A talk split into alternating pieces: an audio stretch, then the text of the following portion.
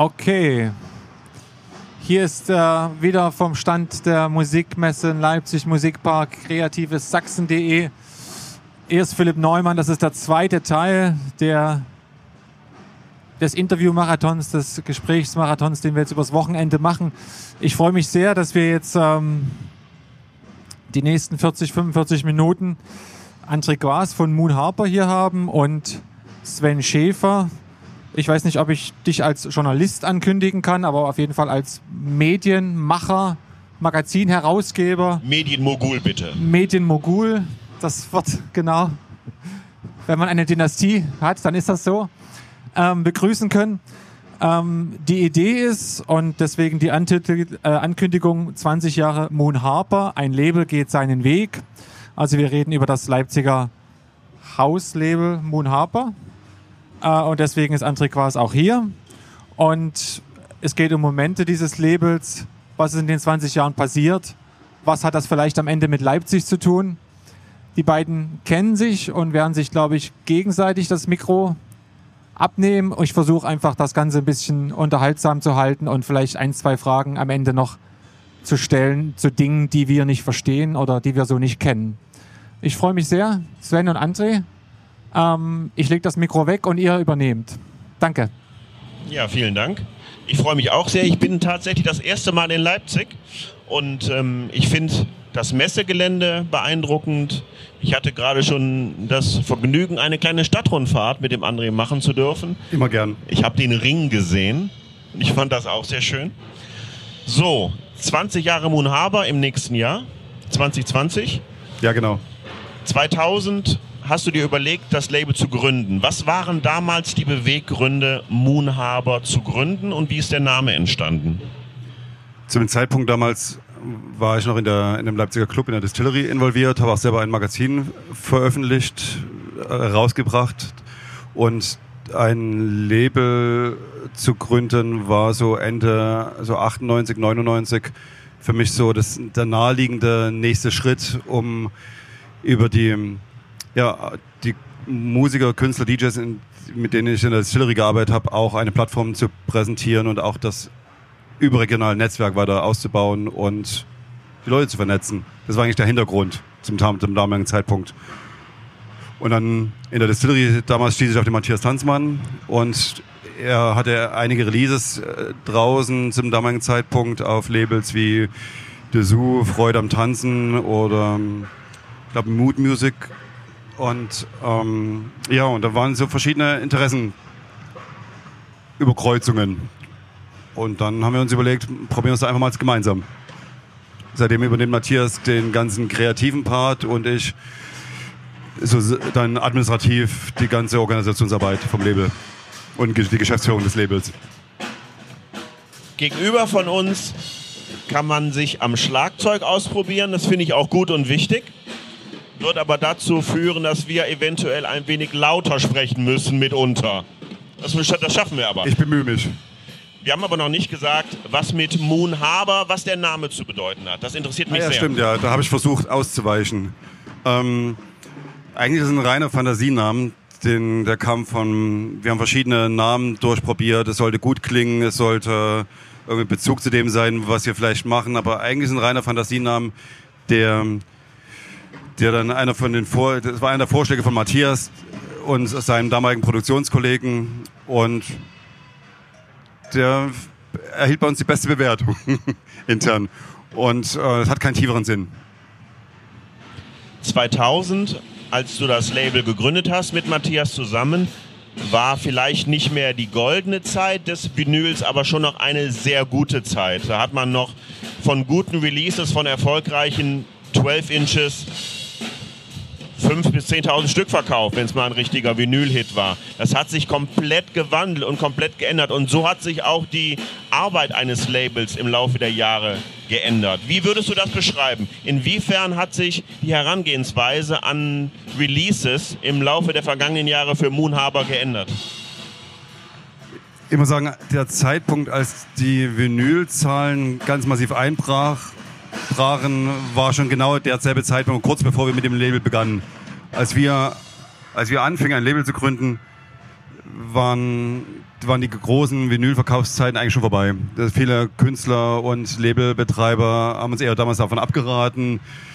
Es lohnt sich alles nicht mehr, die gibt's, man verkauft kaum noch Vinyl und es ist genau der Zeitpunkt, als wir eingestiegen sind mit dem Label.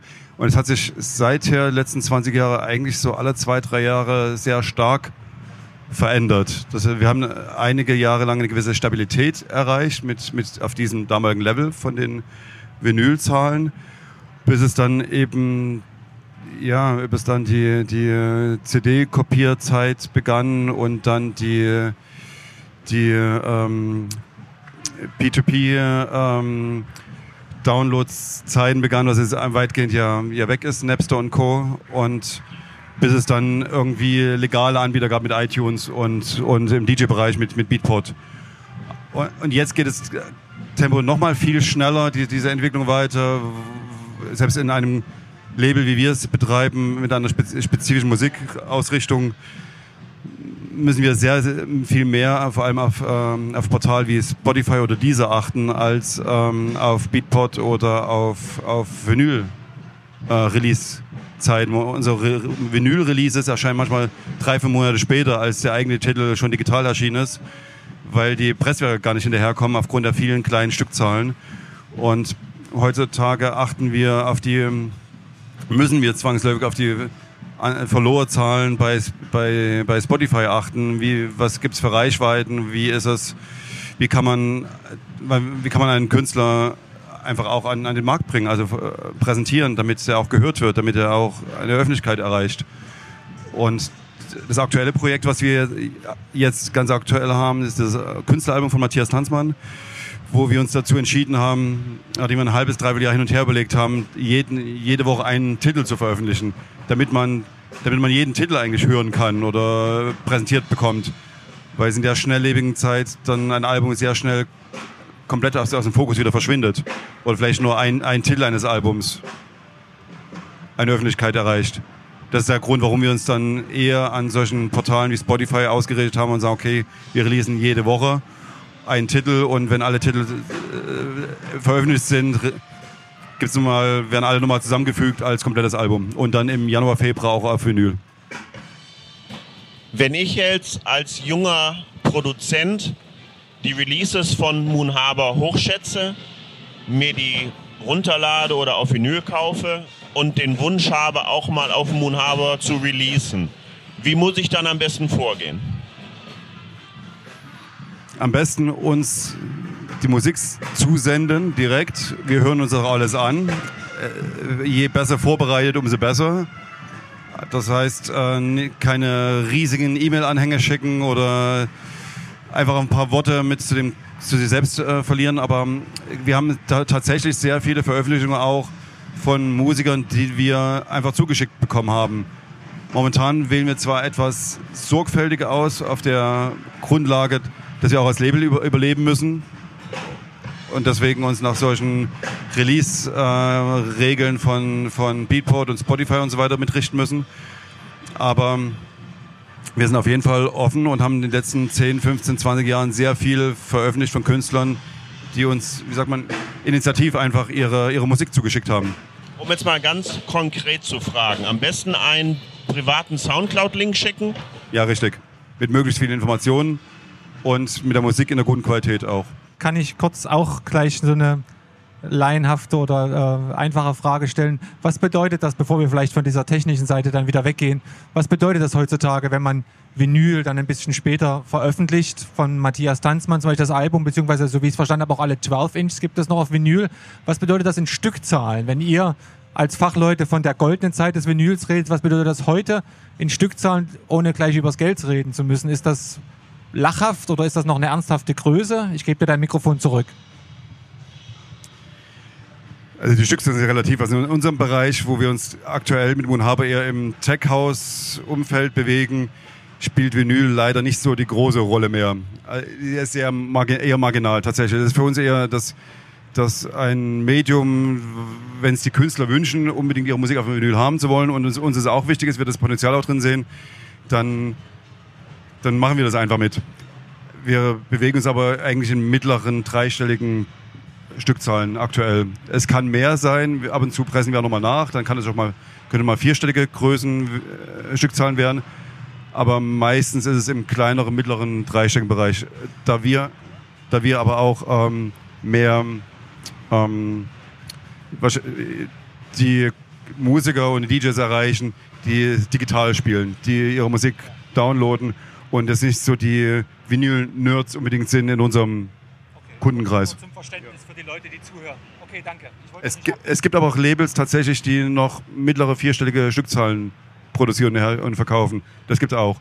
Das sind meistens Vinyl-Labels, die ausschließlich auf Vinyl sich fokussiert haben und eher den, das digitale Release einige Wochen oder Monate später an den Markt bringen. Wir haben uns für einen anderen Weg entschieden, weil wir der Meinung waren, dass die Musik dennoch verfügbar ist, nur nicht gekauft wird, sondern verfügbar ist es trotzdem. Moon Harbor ist in Leipzig beheimatet. Ich habe gerade gehört, die achtgrößte Stadt Deutschlands mittlerweile hat sich hochgearbeitet, hochgeschlafen, Leipzig, auf dem achten Platz. Vielen Dank. Was macht Leipzig zu einem perfekten Standort für Moon Harbor? Davon abgesehen, dass du aus Leipzig stammst. Und das ist natürlich ein wichtiges Argument jetzt für dich. Es ist tatsächlich es ist auch das Hauptargument, dass wir hier in Leipzig das große Glück haben, in, in Leipzig aufgewachsen zu sein und hier, hier, zu, hier zu wohnen und auch äh, es äh, durchgehalten haben, auch in den, in den 90er Jahren hier, auch hier zu bleiben, nachdem sehr, sehr viele äh, Freunde und, und, und Bekannte die Stadt verlassen haben und auch verlassen, zwangsläufig verlassen mussten. Ähm, und ich bin sehr froh, dass wir geblieben sind. Es ist eine super schöne Stadt und es, mit dem Blickwinkel, dass wir eigentlich unsere Musik vor allem außerhalb der Stadt vermarkten oder verkaufen oder auch im Ausland unsere, unsere Künstler spielen, ist es Leipzig ein sehr schöner Gegenpol dazu. Also wir können hier in Ruhe unsere, unsere Arbeit machen. Wir wohnen in einer schönen Stadt. Die, die Lebensqualität finden wir hier sehr hoch. Für das Label selbst ist es, kann man sagen, vielleicht auch unerheblich, aus welcher Stadt wir das betreiben. Das können wir genauso aus, aus Wuppertal machen oder aus, aus ähm, Oslo oder wo, wo, wo, auch immer. Das ist, ist eigentlich relativ, relativ unerheblich, woher. Von der Leipzig, Wuppertal, Oslo. Das sind auch meine drei Lieblingsstädte. Aber jetzt so ist es für die reine Labelarbeit im Moment und letzten Jahre hat es nicht so die, die sehr große Rolle gespielt, weil wir von Anfang an mit dem Label geschaut haben, nach außen zu gehen. Die, das, äh, das Label und die Künstler bundesweit ähm, in die Kommunikation zu bekommen oder auch im, im, europäischen Ausland oder auch weltweit. Die Musiker, mit denen wir zusammenarbeiten, die spielen auch weltweit, als, als überwiegend als DJs, teilweise auch als Live-Acts. Und nur sehr, sehr wenige von unseren Musikern leben auch in Leipzig. Das ist der Matthias Hansmann oder der Sven Tasnadi oder Dan Drastic oder Daniel Stefanik, die hier aus der Stadt sind und hier, hier leben, sind eher eine Ausnahme. Die meisten kommen von überall her. Wir haben vorhin schon gesagt, dass sich, dass sich die Verkaufszahlen geändert haben und auch die Wege, mit denen man Leute erreicht. Früher war es Vinyl, dann war es Download, jetzt ist es hauptsächlich Streaming. Darüber erreicht man die Leute. Trotzdem ist Moon Harbor meiner Empfindung nach immer noch ein Artist Development Label. Also kein Label, das so klassische One-Offs macht, sondern in Tradition mit Künstlern über einen längeren Zeitraum arbeitet, was heutzutage nicht selbstverständlich ist. Also du hast gerade schon selbst Sven Tasnadi erwähnt, der ist schon seit vielen Jahren bei Moon Harbor, auch der Dan Drastic, der arbeitet auch für euch. Ähm, warum ist das für Moon Harbor wichtig? Ich habe diese Schwankung hier. Ich hoffe, das ist jetzt im Podcast nicht so scheiße. Ähm, ich muss es, glaube ich, ganz nah halten. Ja. Ähm, jetzt habe ich ein bisschen tiefer gesprochen. Ja. Warum ist das für Moon Harbor wichtig, dieses Artist Development Denken weiterzuführen? Ich denke, der Hintergrund ist ja, dass wir Matthias und ich gemeinsam etwas entwickeln wollen. Und äh, wir wollen das Label entwickeln, wir wollen die. Da, ähm, uns geht es nicht nur darum, einen Hit nach dem anderen möglichst zu finden und, und wir möchten gerne Bezug zu den Künstlern auch aufbauen und weiterentwickeln. Und wenn's, wenn es geht, auch lange mit denen zusammenarbeiten. Das ist genau wie mit unseren, aber mit unseren Mitarbeitern, mit denen wir sehr lange zusammenarbeiten und äh, von mir aus gern, solange wie das Label existiert, das, das auch weiter fortführen. ist es klar, es wird nicht jeder Künstler seinen gesamten Katalog bei uns releasen, aber es, es, gibt einige Künstler, die uns ihre Musik zuerst vorstellen, bevor sie es, die Musik zu anderen Labels geben. Was ich auch sehr schön finde, weil, weil, sie müssen das nicht tun. Wir haben da kein, keine Vereinbarung darüber, aber für die ist es wichtig, in der, im Umgang, den wir miteinander pflegen, uns auch die Musik oftmals zuerst vorzustellen. Ich habe mit, mit Matthias Sanzmann seit über 20 Jahren zusammen und das ist unser Weg, den wir so gegangen sind und mit dem wir gut klarkommen. Und genauso arbeiten wir gern mit Musikern, mit denen wir gerne auch langfristig arbeiten, wo die, wo die Chemie stimmt, wo man, wo man sich gegenseitig auch persönlich mag, respektiert und einfach angenehm, äh, angenehm und gern mit denen zusammenarbeitet. Und ähm, es macht das Leben manchmal viel einfacher. Und das hat sich äh, auf, der, auf dem Weg einfach so ergeben. Ist das nicht vielleicht auch, jetzt mal rein ökonomisch gesehen, auch eine zuverlässigere Strategie über Jahre und jetzt sind es eben fast zwei Jahrzehnte, an Leuten festzuhalten und die aufzubauen, als vielleicht eins, zwei, drei One-Hit-Wonder zu machen, aber eben im nächsten Sommer wieder vergessen zu sein? Theoretisch ja. Sehr viele Labels planen ja auch so. Sie wollen Verträge abschließen über mehrere Releases mehr oder mehrere Alben gleich. In der Realität hat sich aber oft gezeigt, auch Künstler von uns, die mit Labels solche Verträge abgeschlossen haben, dass diese Labels oftmals gar kein zweites, gar kein drittes Release mehr veröffentlicht haben, weil sie sagen, okay, das, das erste war nicht so erfolgreich, wie wir dachten. Also, dann lassen wir das. Und ich denke, bei der, das hat sich bei uns tatsächlich wirklich so organisch entwickelt. Wenn es funktioniert dann, und auch die, die Zusammenarbeit funktioniert, dann ist mir sowohl der Künstler als auch wir als Label frei, die Zusammenarbeit fortzuführen. Wir müssen es aber nicht. Und das finden wir, also diese Ungezwungenheit finden wir sehr charmant und irgendwie auch, wie soll ich sagen, langfristig auch umgänglich, auch ein respektvoller Umgang miteinander. Und das, damit sind wir eigentlich ganz gut gefahren. Also wir, da ist nicht die riesige Strategie dahinter. Dieses Streaming oder diese Veränderung in den Gewohnheiten, Musik zu hören, bietet einige negative Aspekte, dass man mit Musik nicht mehr so leicht Geld verdienen kann, mit der Veröffentlichung von Musik, bietet aber auch extrem viele Chancen, weil man weltweit Menschen erreichen kann. Menschen, die vielleicht noch nie was von Leipzig gehört haben, können Releases von Moon Harbor hören wie geht ihr damit um? Wie sieht eure Marketingstrategie aus von Moon Harbor, weltweit aktiv zu sein? Wir sind in den ganzen Entwicklungen immer sehr aufgeschlossen gewesen und sind auch von Anfang an in das Digitalgeschäft eingestiegen mit dem Download und den Streams. Wo es sehr viele Vorbehalte damals noch gab, haben wir von Anfang an das äh, mitverfolgt.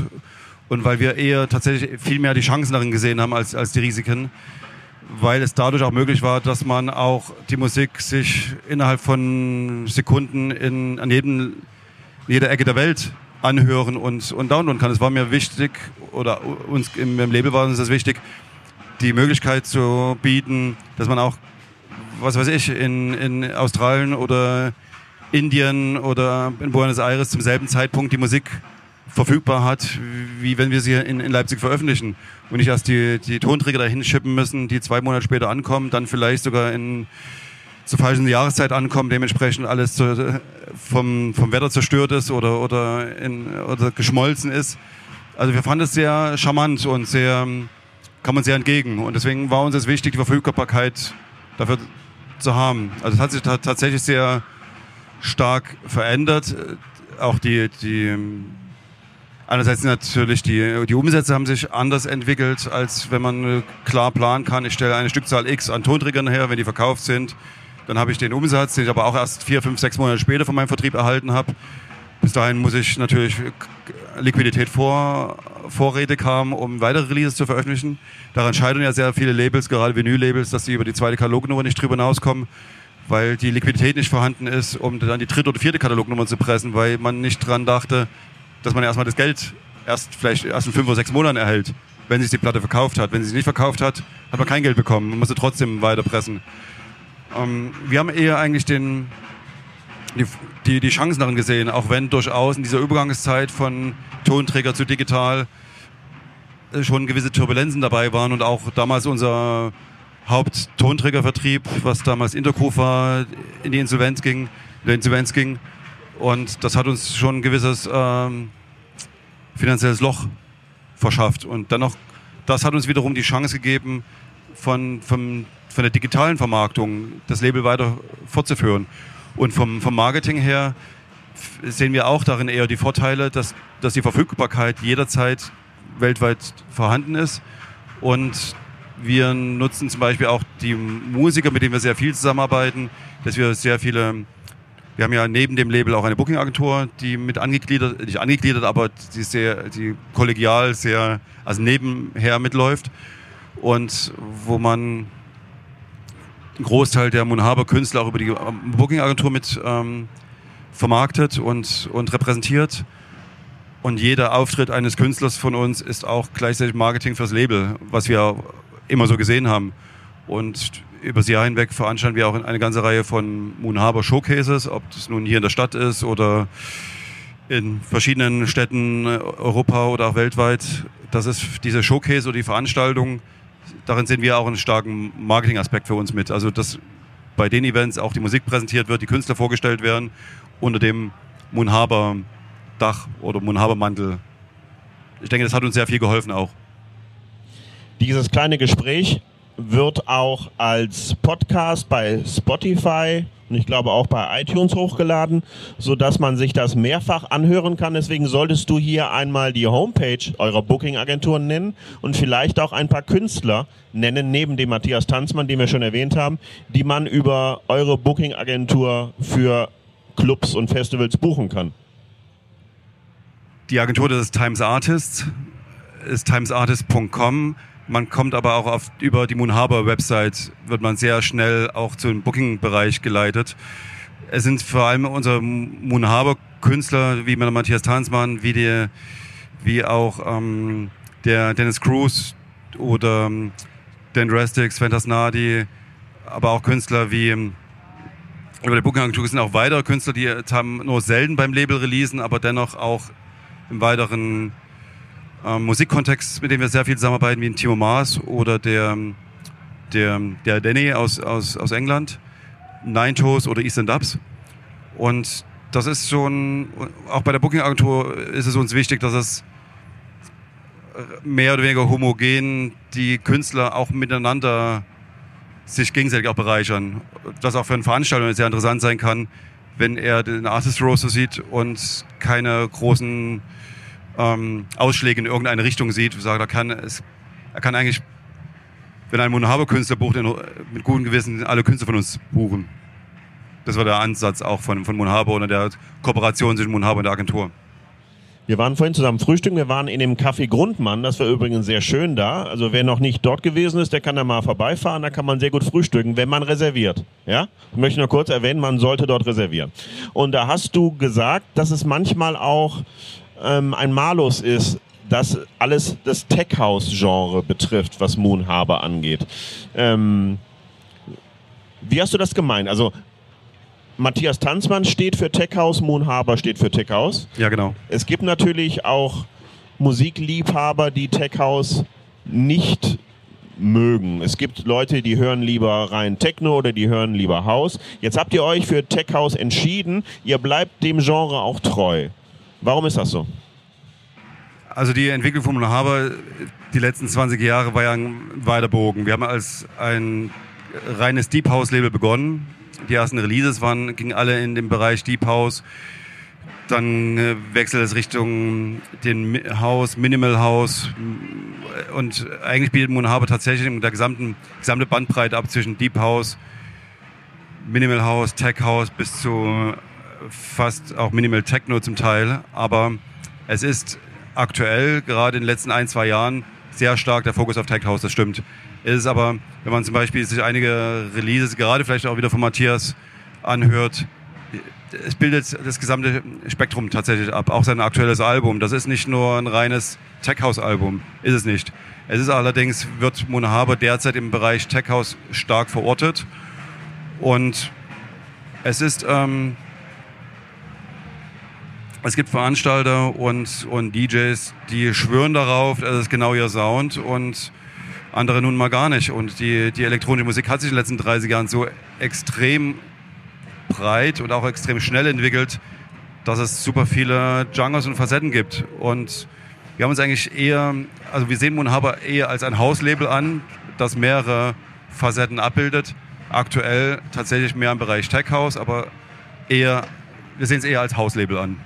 Die Frage zielte eher dahingehend, wenn jetzt ein junger Produzent ein großer Fan ist von Matthias und deswegen euch seine neue Nummer schickt. Die ist jetzt aber nicht das, was ihr gerade so veröffentlicht, sondern vielleicht ist die ein bisschen oldschool, deep housey, wie so eine klassische Defected-Nummer oder sie ist ein bisschen technoider, wie eine Relief-Nummer. Ähm, würdet ihr die dann trotzdem rausbringen, wenn ihr alle das Gefühl habt, das ist ein Hit und das passt irgendwie zu uns oder würdet ihr sagen, ja, das passt jetzt thematisch gar nicht so?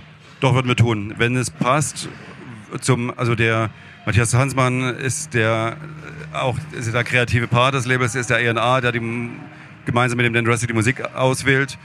Und wenn es die Musik ist, die er gut findet, die er spielt, wo, er, wo wir denken, das passt zum Label und auch, also wir haben, ich muss sagen, wir haben Musik tatsächlich abgelehnt, auch von Musikern, wo wir die Musik sehr, sehr gut fanden, aber wo wir dachten, das passt nicht, auch von den, vom Typ her und von dem ganzen Kontext passt es nicht so richtig zu uns.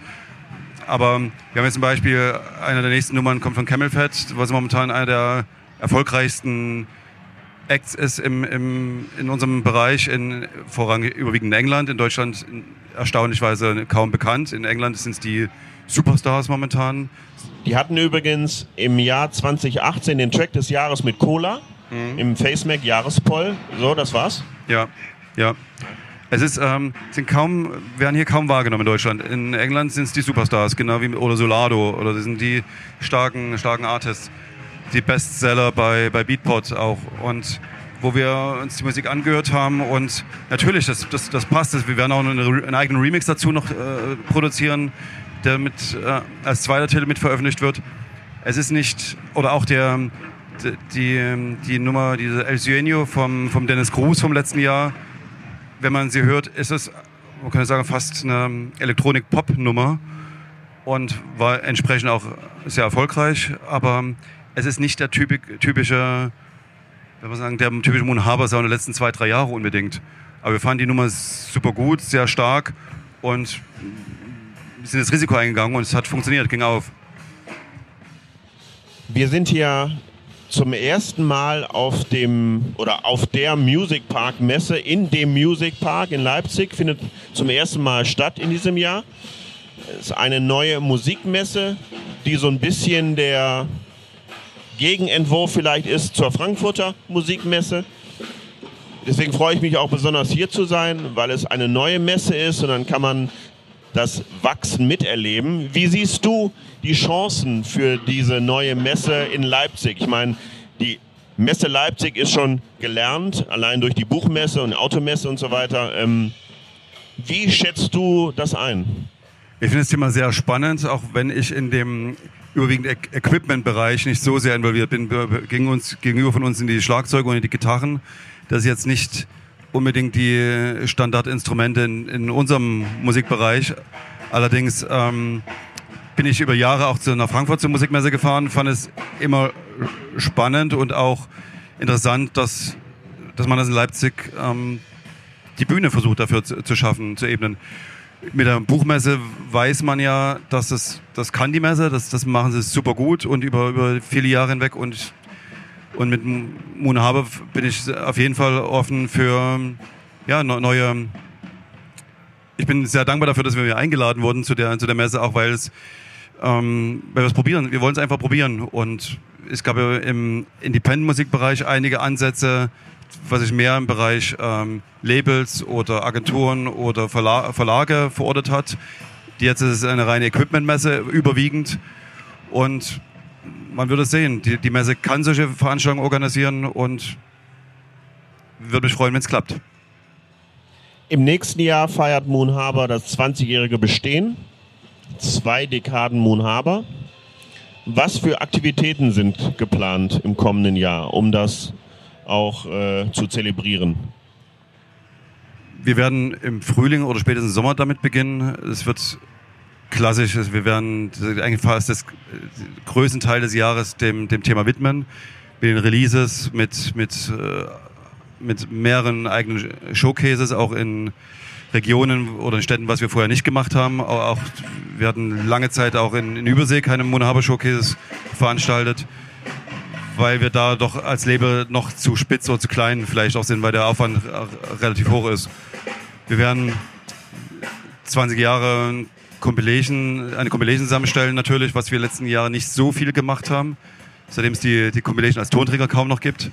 Und wir werden schauen, dass wir die, die Hauptkünstler des Labels auf Tour schicken. Dass sie sehr viel, sehr intensiv nach außen das Label kommunizieren und ähm, repräsentieren.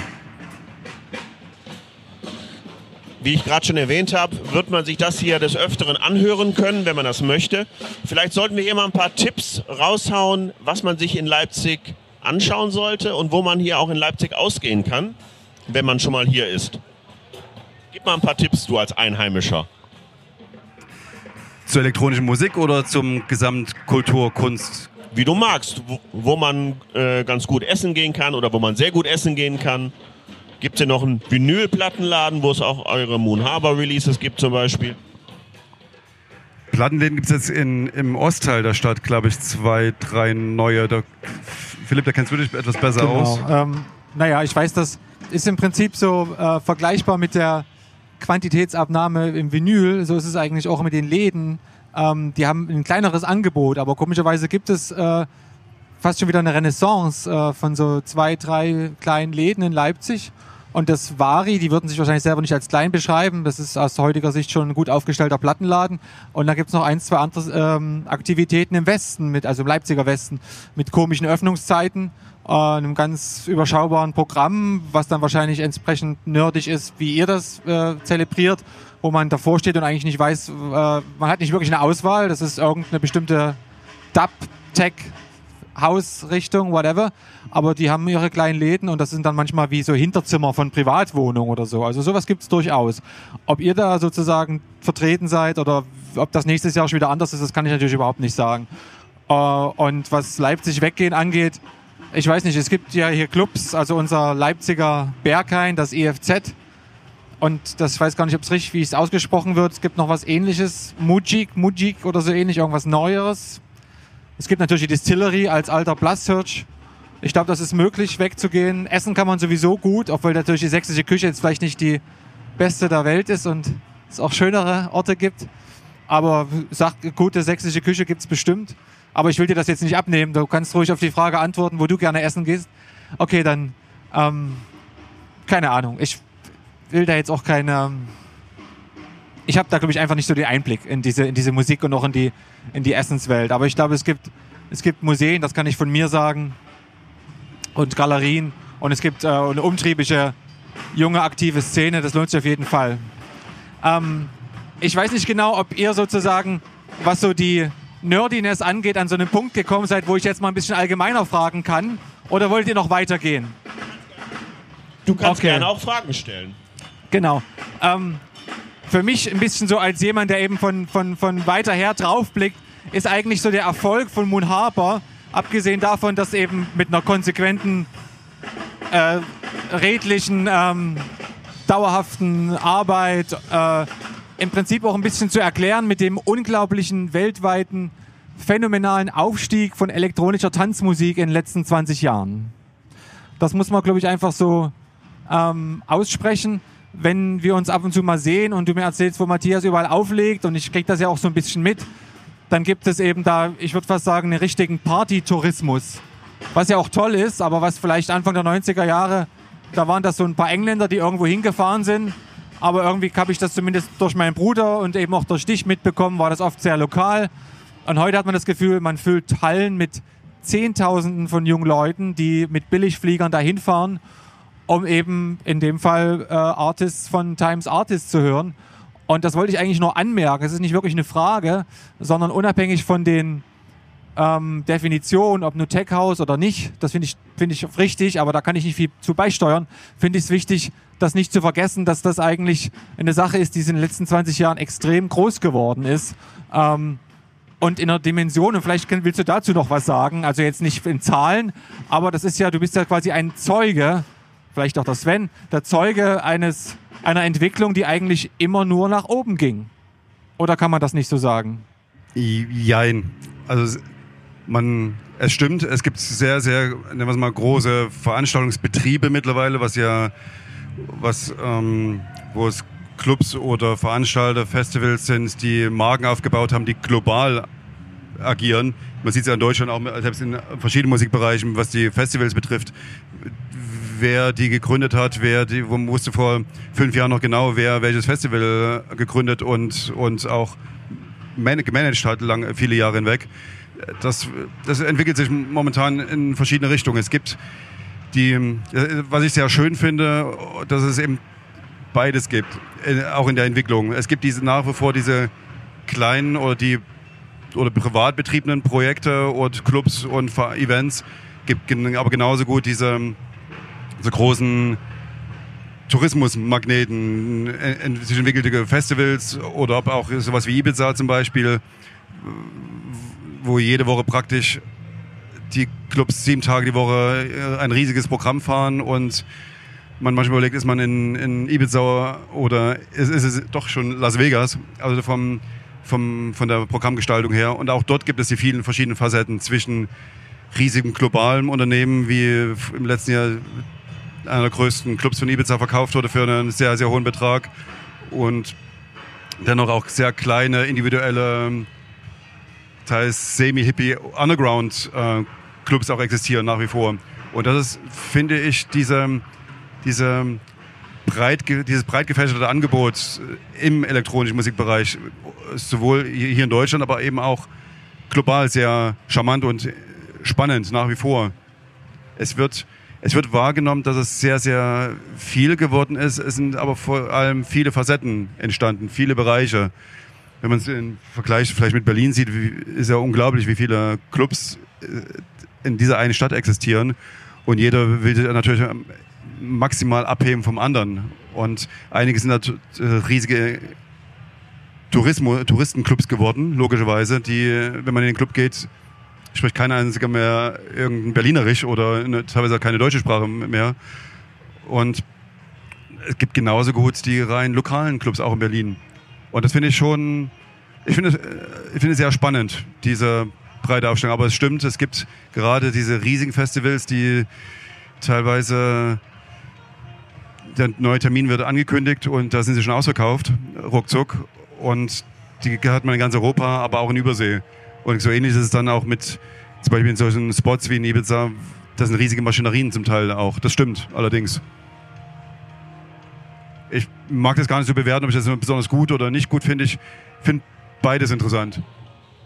Ja, da möchte ich auch ganz kurz was zu sagen, weil ähm, ich jetzt schon seit 1996 ein Musikmagazin herausbringe. Mittlerweile heißt es anders, als es vorher hieß. Mittlerweile heißt es Face. Und ähm, das, was du gerade geschildert hast, das ist für Außenstehende mit Sicherheit richtig. Aber es gibt enorme Dellen in dieser Entwicklung der elektronischen Musik. Die größte Delle für Außenstehende war mit Sicherheit das Ende der Love Parade. Und ähm, weil die Love Parade war für die Leute weltweit das Aushängeschild für elektronische Musik aus Deutschland. Und die ist halt einfach gestorben, die Love Parade. Und das, was es gerade gibt, es ist dieser, dieses höher, schneller, weiter im Sinne von Festivals, die aus dem Boden schießen, letztendlich sehr wenig Liebe zur Musik beinhalten, sondern Liebe zum Profit beinhalten. Deswegen geht es nicht darum, ob der beste DJ auflegt, sondern ob die Bühne größer ist als die Bühne beim Festival in Belgien. Ja, und das ist eine Entwicklung, die die Leute, die schon lange dabei sind, oder glaube ich, kann ich auch für andere sprechen, nicht positiv ist oder nicht nur positiv. Ja, natürlich ist es für die Leute heute cool, wenn sie ein ganzes Wochenende auf einem Festival in der Nähe von Holland in Deutschland sind und dann dort ganz viele tolle Künstler erleben können. Aber die fahren dahin, weil sie zelten wollen, weil sie Spaß haben wollen mit ihren Freunden, ja, und weil sie dann nebenbei noch elektronische Musik hören. Es geht denen nicht um elektronische Musik, ja. Und das ist eine Entwicklung, die auch gerade der von dir angesprochene Partytourismus mit sich bringt. Ja? Ähm, Ibiza ist auch weniger geworden, gibt es natürlich immer noch. Partytourismus fliegt nach Berlin hauptsächlich, um dann stundenlang in irgendwelchen Schlangen zu stehen. Ja? Ähm, also der Partytourismus ist da, die elektronische Musik wird auch die nächsten 30, 40 Jahre existieren, hoffentlich mit Moon Harbor. Ja? Aber ähm, es ist jetzt nicht so, dass ich sagen würde, dass es in den vergangenen 20 Jahren extrem nach oben gegangen ist. Ganz im Gegenteil. Okay, das äh, habe ich vielleicht so ein bisschen falsch gesehen, aber vielleicht ist es auch ganz gut für, für das Gespräch, um dann von dem Insider wirklich äh, Fakten zu bekommen. Ich habe noch eine Frage, die aber jetzt ehrlich gesagt nicht so richtig auf den André abzielt, sondern auf das Face Magazine. Haben wir da kurz die Zeit, noch zwei Minuten dazu zu sagen, weil auf dem Herging haben wir uns darüber unterhalten ähm, dass du eben schon so lange dabei bist. Und ich finde das, weil ich aus dem Bereich Magazin und Bücher komme, beachtlich 2019 ein immer noch monatlich erscheinendes reines Musikmagazin herauszubringen aus Deutschland. Vielleicht kannst du dazu ein bisschen was sagen. Wie geht es euch? Ist das total schwierig? Ähm, es gibt es seit 2012, das sind also sieben Jahre, siebeneinhalb Jahre. Insofern hast du auch schon so ein bisschen eine Rückblickmöglichkeit über die siebeneinhalb Jahre von dem Magazin? Also der Printbereich ist mit Sicherheit kein Wachstumsmarkt. Alles andere zu behaupten wäre blauäugig. Nichtsdestotrotz ist es wichtig, dass man in seinem Mediamix Print auch anbietet, finde ich. Wir haben die mit Abstand stärkste Homepage für elektronische Musik auf Deutsch mit knapp einer Million Page Impressions im Monat. Das ist eine Menge. Und dadurch, dass wir halt dem Kunden und dem Leser auch noch Print anbieten können mit der gelernten Haptik, dass man halt blättern kann, ähm, haben, wir, haben wir etwas, was es sonst auf dem Markt nicht gibt auf Deutsch. Und das zeichnet uns aus. Und deswegen mögen uns auch sowohl Leser als auch Künstler, weil wir halt was anbieten, was man über die Jahre hin als äh, angenehm empfunden hat. Ja, wir erfinden das Rad nicht neu, aber wir versuchen es weiter im Rollen zu halten. Sehr gut, vielen Dank dafür. Äh, vielleicht kannst du noch abschließend André was fragen, damit wieder der Moon Harbour Schwerpunkt da ist. Äh, wenn nicht, ist auch nicht so schlimm. Ich weiß was nicht genau. Was wir gleich, André? Noch ein paar Gastro-Tipps? Ähm, hier gab es ja drei leckere Getränke. Da werde ich, glaube ich, zum nächsten um, umschwenken. Ich glaube, zu Rhabarber dann. Ja. Also, ich habe vor, dass wir im kommenden Jahr in Köln da machen wir die meisten Veranstaltungen, ist unsere Homebase. Wir haben noch ein Büro in Köln, ähm, dass wir da einen Moon Harbor, ähm, Moon Harbor Showcase, habe ich noch schön versprochen im letzten Satz, einen Moon Harbor Showcase machen. Vielleicht kriegen wir das ja umgesetzt. Ansonsten wünsche ich euch noch für die nächsten 20 Jahre viel Erfolg. Weitere super Releases gerne auch auf Vinyl. Und es hat mich sehr gefreut, hier sein zu dürfen. Mich auch. Vielen Dank für die Einladung. Danke. Tschüss.